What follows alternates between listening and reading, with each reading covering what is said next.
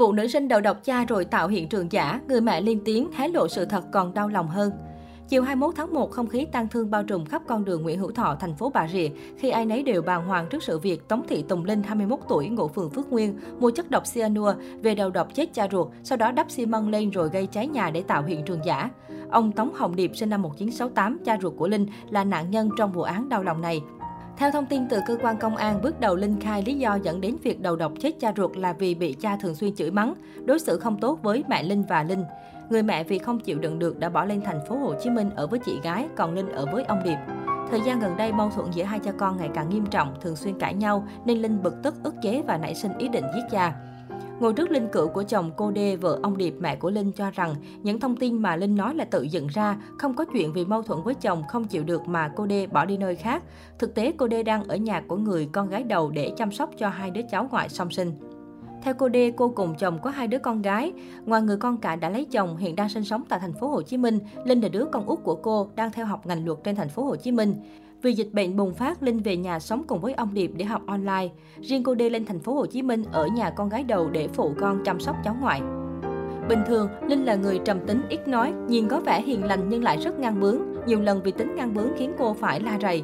Cô nói thiệt với con, chú Điệp nóng tính, la thì cô chấp nhận có, cha mẹ nào mà không la mắng con, cô thì ở hai bên, không trọng bên nào, bỏ bên nào, mà nó là con nít, đôi khi nó cũng không hiểu lòng cha mẹ. Ổng la nó cô cũng nhận lỗi luôn với chú vì không dạy con tốt.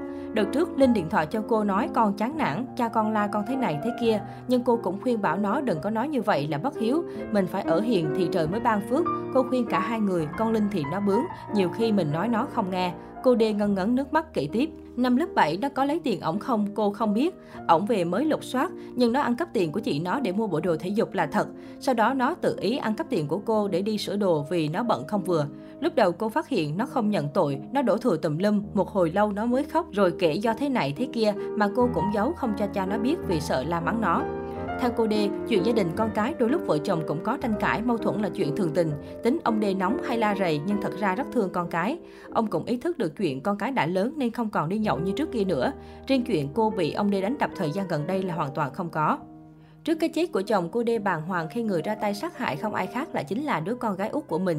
Hôm nhà xảy ra hỏa hoạn, Linh gọi điện cho cô khóc lóc vì nhà cháy. Cô Đê chỉ biết lo lắng cho con, hỏi han con gái. Giờ mới tra ra tất cả chỉ là màn kịch do Linh tạo dựng để chôn xác cha mình. Có mặt trong đám tang của ông Điệp, nhiều bạn bè, người thân, hàng xóm láng giềng đều không cầm được nước mắt. Ai cũng bàng hoàng xót xa trước cái chết của ông Điệp. Đau lòng hơn, Linh, cô con gái út của ông, vẻ ngoài hiền lành ít nói là chính là kẻ máu lạnh, nhẫn tâm sát hại cha mình. Như đã thông tin, vì mâu thuẫn với cha, 12 giờ ngày 18 tháng 1, Linh bắt xe đến chợ Kim Biên, thành phố Hồ Chí Minh mua một ký chất độc cyanua với giá 500.000 đồng từ một người phụ nữ chưa rõ lai lịch, rồi bắt xe về lại nhà ở thành phố Bà Rịa.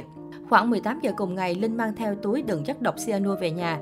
Biết cha thường uống nước để trong tủ lạnh nên Linh hòa chất độc vào ba chai nước rồi để lại trong đó. Một lúc sau, ông Điệp mở tủ lạnh lấy nước uống thì bị nôn ói nên đi vào nhà vệ sinh và chốt cửa bên trong. Khi không còn nghe thấy tiếng ông Điệp, nghĩ cha đã chết, Linh mặc kệ và đi ngủ.